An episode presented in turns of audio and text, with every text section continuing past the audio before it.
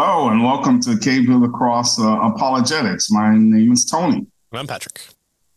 And we are working our way, actually, we're just barely beginning here, working our way through John Frame's Apologetics, a Justification of Christian Belief. Uh, last time we looked at the forward by uh, Vern Poythress, and um, he told us what the book was going to be about. And so this time we're going to look at the preface of the book.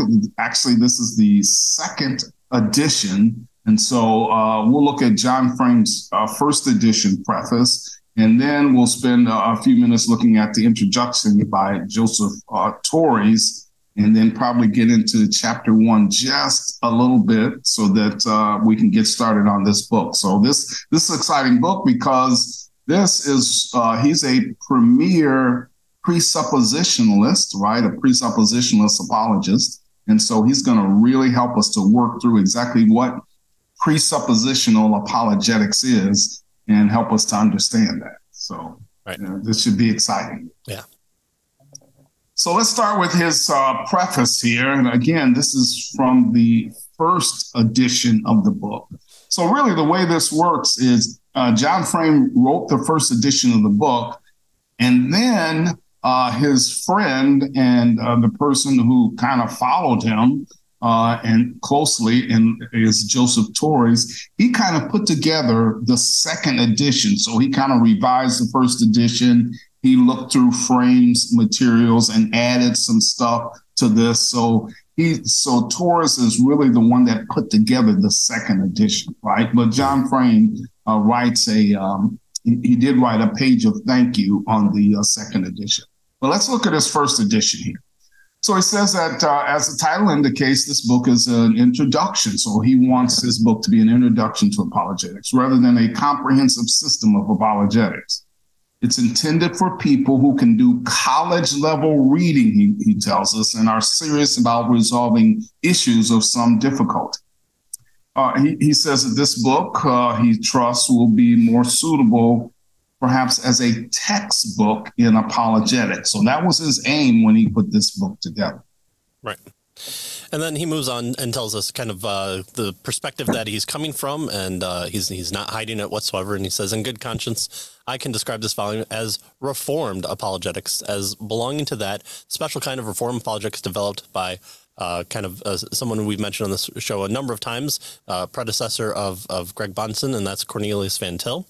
He said, uh, I do not write, uh, I do not necessarily agree with every sentence Van Til wrote. Indeed, some Van Tilians will describe this work as revisionist, the, the, the, the, the, the, evil word. Although I, I think uh, now from, at least from history writer's perspective, um, revisionists now probably sell more books than than any uh, uh, mainstream yeah, people. Yeah, really. the, the, the, the, revisionists are going on Joe Rogan and, and selling books uh, at, at any anytime they go on there. But he says that I believe that Van Til's approach is still the best foundation for Christian apologetics at the present time, and uh, I think we would agree with that. And we also have to know too that um, uh, Cornelius Van Til did did a heck of a job with the time and the place and the people he was talking to. And so uh, mm-hmm. we, we, I think we talked a little bit about it last time is the whole idea of using terms like presuppositionalism really finds its foundation in kind of the philosophy departments because that's who he was talking to. That's that's how he yeah. was working out his ideas here and still, uh, uh, you know, applying a uh, a biblical foundation to um, uh, to metaphysics, to epistemology, morality, and um, and and so uh, we we've we've got to kind of be careful, and and I think Frame would agree as well um, that uh, that um, Van Til, uh, we have to be respectful of of who he was writing to and when. Right, exactly. Uh, so he jumps right in with this idea of a uh, presuppositionalism. He says he do, he does not particularly like the term presuppositional uh, as a description of Van Til's apologetics, or in fact his own, although uh, it's often used, you know, in this way. He says presuppositions are often contrasted. Notice this with evidences, right? So he says oftentimes presuppositionals presuppositionalism is contrasted with evidences. So that to call a system presuppositional tends to convey the message that the system recognizes the importance of presuppositions but despises evidence. And of course, he's going to argue here, just in, you know, in just a second, that that's not the case. You can still use evidence, even though your presuppositions. Right? In fact, you ought to use evidence. The Scripture uses evidence. He's going to tell us. Yeah. And yeah. so uh, he wants us to understand that. Yeah, there's uh, probably a um, um, um, idea out there that presuppositionalism, all, all, we do is say, well, I just assume the God of the Bible is true. And uh, why, why, why? By what standard do you say? And so, you know, obviously with, with any, you know, with atheism, with uh, um, uh, uh, any type of epistemology, we, we, we can make those same kind of uh, straw man positions as well. Uh, but here, it's it's it's true that um, that the, we're providing the best foundation to be uh, evidence seeking people. And so we, we don't we don't turn our noses at uh, at the walls of Jericho. Uh, you know it, it, Peter Enns wants to say oh you know the the the uh, um, established uh, uh, literature out there shows that the walls of Jericho never fell. And then you, you actually look at the evidence and you go well no it's pretty clear that it fell. And in fact there seems to be evidence where uh, there there are parts that didn't fall in support of where Scripture says it didn't fall. So it's uh, it's quite interesting to uh, to actually look at the evidence. Uh, but uh, presuppositionalists would say no, uh, we're providing first the foundation to look at the evidence, and so you know you can mischaracterize the position as as being anti-evidence, but that wouldn't be the true sense of of of where we're coming from. So however, did not have such a skeptical view of sense experience. He did not uh, believe that knowledge was restricted to the Bible in that way, and was not inclined to reject the use of evidence. So even Van himself, uh, who uh, you know, we, we we get some of the nomenclature and some of the the, uh, the, the the lines of thought still that pass down from Bahnsen to Oliphint to Frame. Um, you know, we're we're we're we're still look at the person who kind of um, draws from uh, uh, uh, you know the, the, the biblical framework of understanding uh, the the basic beliefs uh, that we bring to the table. Thus, the term presuppositional, used in that sense, is not an adequate description of Van Til's position or of what Frame says or of his own position. But we're still going to kind of use that same idea because most people kind of know, um, uh, especially from a college level introduction here, of, of what those ideas convey. Right, exactly. And so he says, you know, he, he doesn't want to quibble over words, right? And, and so the term has uh, come has become a, a, standard label for all those who understand that there is no religious neutrality. And so that's the issue that he wants us to focus on the idea of neutrality in thought and knowledge. And so he's, you know, he'll occasionally use this term um, as a label for himself and Van Til uh, by accommodation, because that's what it's come to be seen as. And also to emphasize that, uh, you know, what he shares with other folks who work in the presuppositionalist type of apologetics, like uh, Gordon Clark and mm-hmm. so forth. And so the, um, uh, who, by the way, reject neutrality. That's the, the issue here. And so he's going to further expand on that. yeah. But why another introduction to apologetics? Well, Van Til's work is still valuable, but it has always been in need of a translation to more easily understood language. Again, what we kind of talked about with who who his audience was and who he was speaking to, and uh, you know, reading reading Van Til uh, tend, tends to be maybe a little bit more dry than what it needed to be. But who, who, who, who, is he talking to? What you know, what's the vocabulary he's using? And he's writing, you know. Uh, close to what 100 years from from today so um, you know obviously yeah. things are going to uh, reading people like uh, Warfield and and uh, uh you know Edwards, you just like those two people are, are in their own time and place, but you just go, man, there is no books today that are written at all like how these men wrote. So yeah. so obviously we're, we're we're we're kind of modernizing it for, for our own uh, palpability here. So he says, I think also it uh, it needs some of revision, as I have indicated, lest its weakness obscure it tremendously uh, from important insights. And apart from the writings of Van Til, few, if any, introductions in apologetics go to Scripture itself to ask in some detail concerning the norms of apologetics. And so he says that uh, there, there's this gap that exists, and he hopes that this book kind of bridges that gap to, between uh, what uh, describes as a scriptural understanding for apologetics, and then um, maybe uh, introduce things like um, a few more examples into uh, the uh, the the ideology there. Yeah. So two things we can pick up here from this preface. First, you know, the idea that presuppositionalism has to do with non-neutrality, and that's what he emphasizes here. And then, secondly, this approach, presuppositionalism, he uh, suggests is based on scripture, using scripture as a way to work through apologetics. All right, so that's the preface. All right, so uh, Torres asked the question why release uh, a second edition of Frame's uh, book on apologetics, right? So that's similar to the question that Frame was attempting to answer in his, uh, you know, in his preface. He says the the card carrying Framian thinker that I am. I, I, want, I, want I want a, a, a verb adjective description yeah. of my last name sometime. Yeah, yeah, yeah, wouldn't that be great? Yeah. so he's going to give us three reasons why he wants to, uh, you know, release this new uh, updated version edition of Frame's book. Uh, the uh, biblical perspective on the discipline of apologetics that uh, Frame's book offers, the constant need to clarify what uh, Van Til and uh, presuppositional apologetics really is, right, and, and really is not, mm-hmm. and also uh, because of a new generation of readers. So he's going to take us through those three reasons why he uh, he put together the second edition. Right. All right. So starting out with the first one, a biblical perspective on apologetics. Uh, uh, Torres says here that apologetics is giving a reason for our hope. Obviously, the the First Peter three fifteen passage uh, comes to comes to our our, our uh, forefront of our mind.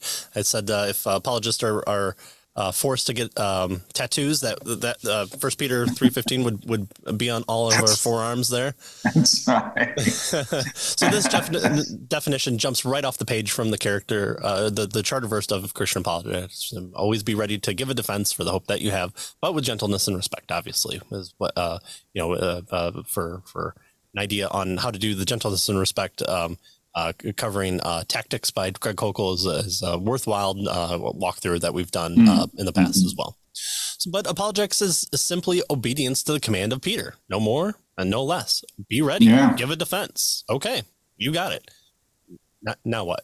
what what do yeah. I do? Uh, uh, I, I, had a spiritual experience, or uh, you know, I, I, I looked at uh, the the words of Scripture, or uh, I'm I'm able to see that something happened uh, that that Jesus was a real person, that he died and, and, killed by the, the the Romans, and all of a sudden, here's here's a group of people that pop up that are turning the world upside down. And so how, how do I, how do I, you know, come to grips with that? And so, um, you know, the, the uh, logical answers abound, uh, spiritual answers abound. And um, we, um, we have to figure out now, okay, what do I tell other people? How do I, how do I go about that process?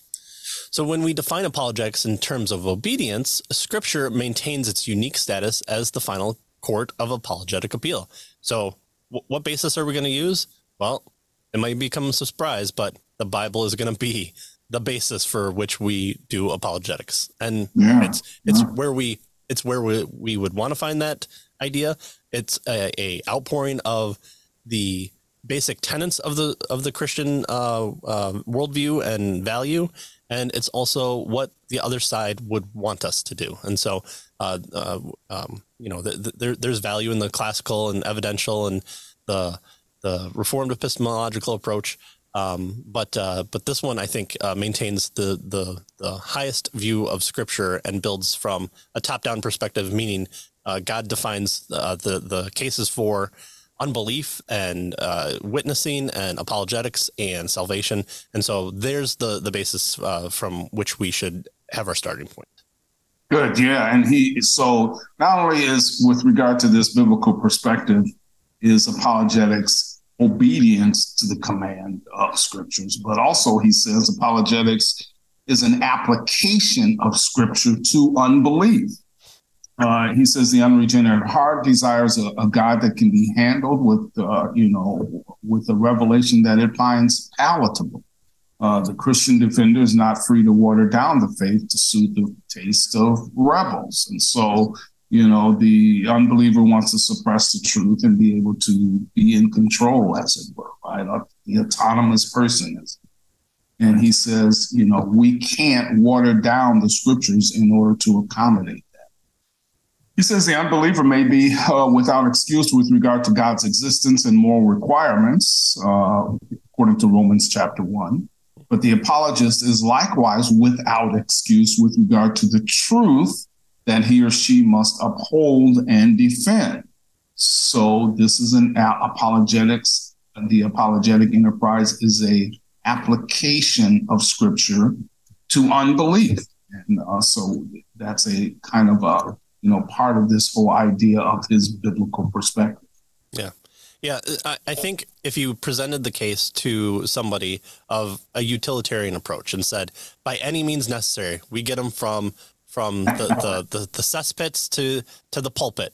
Uh, you know, we can we can lie, we can cheat, we can steal, we can we can uh, you know uh, do séance moves where uh, tables are floating and and uh, you know uh, window shutters are opening and closing when when we ask for a sign. Um, if if we were to tell somebody that, that that's that's going to be our model for evangelism, I th- I think hopefully most people would see that as the incorrect route. So right. if if that's the case, maybe there's other areas where we need to kind of shore up the uh, foundation and say, well, maybe having agreement from those who currently sit at the scholarly table and and getting a nice uh, you know uh, pat on the head and saying, okay, we'll let you have that one maybe that's not the right approach that uh, that we should have uh, in in when we're starting with with um, what evidence is to present or uh, what our apologetic method should be. Right. What approach we should have. All right, and then finally, his his last point is that apologetics is also application of Scripture to unbelief. In fact, um, one of uh, I think Van Til's kind of best definitions of what apologetics is is the application of Scripture to unbelief. Mm-hmm. But Unbelief is no respecter of persons. Both Christians and non Christians wrestle with doubt and suspicion. Both sides do it. And so right. a biblical apologetic targets unbelief wherever it may be found, strengthening the faith of Christians and calling unbelievers to repentance and faith in Christ. So, so you know, it, we we we kind of think about it as a fight, an argument, argument in the sense of you presenting an idea. There's a counter presentation of ideas, um, uh, you know, depending on who's on the other side, and uh, you know, there's a a offensive and a defensive. The offensive is is to kind of um, uh, bolster your faith and understanding and understand how God works in the world, and then the defensive is kind of that um, uh, answering critics, answering questions, um, um, uh, what what to do when when surrounded in, in the back alleys with with people uh, asking you, well, you can't possibly believe that book that you hold in your hand and you going, yes, I can. And so, uh, you know, what, what, what do you say after that? And so, so uh, to, to, to have it be that type of um, kind of outlook, uh, I, I, think is accurate, uh, but it's not, it, it's, it's not that we're um, uh, brawling with, with these ideas. We, we can be confident, um, but uh, again, we're, we're, we're treating it with the gentleness and respect. It's, it's how we would want the other side to present their ideas as well. Good. All right. So again, he's answering the question why, you know, why the second edition? And the first answer is uh, because he wants to give a biblical perspective on apologetics, right? It's an it's an obedience to the to command of Scripture. It's an application of Scripture to uh, unbelief in general, and specifically the unbeliever. But it's also an application of Scripture to uh, the believer as well. So general uh, un- unbelief, right? Secondly, then, uh, he says that there is a constant need for clarification. So, this is his second uh, point with why he's suggesting he, he's uh, put together the second edition. He says, while Frame's definition of apologetics is clear enough, his methodology hasn't always been properly grasped, right? And so he wants to, to deal with that. Misunderstandings of Reformed apologetics linger. Many of the most basic tenets of a presuppositionalist apologetic are misunderstood, characterized, uh, um, dismissed, or maligned, even. And so he's hoping that the second edition uh, that God will use it to uh, to help to foster both genuine understanding of presuppositionalism and following from this uh, understanding, forward moving dialogue with those brothers and sisters in Christ who do not accept its uh, distinctive emphasis. So he wants to make sure that uh, you know the the position of uh, this particular approach, this particular methodology, is clarified. And so that's another reason here why he has put this particular book together. Right.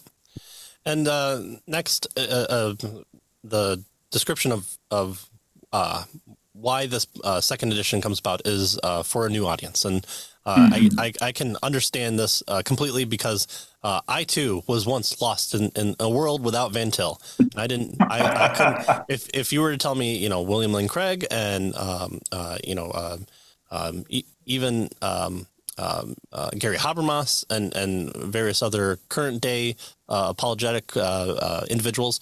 Uh, yep, I absolutely know them. I can tell you like what their area is, but when it comes to uh, somebody like Van Til, it wasn't until we happened to just find a, a, chapter in a book that we said, "Oh, this might be interesting," and we went on a six-year journey to read pretty much everything that we could to kind of grasp this idea.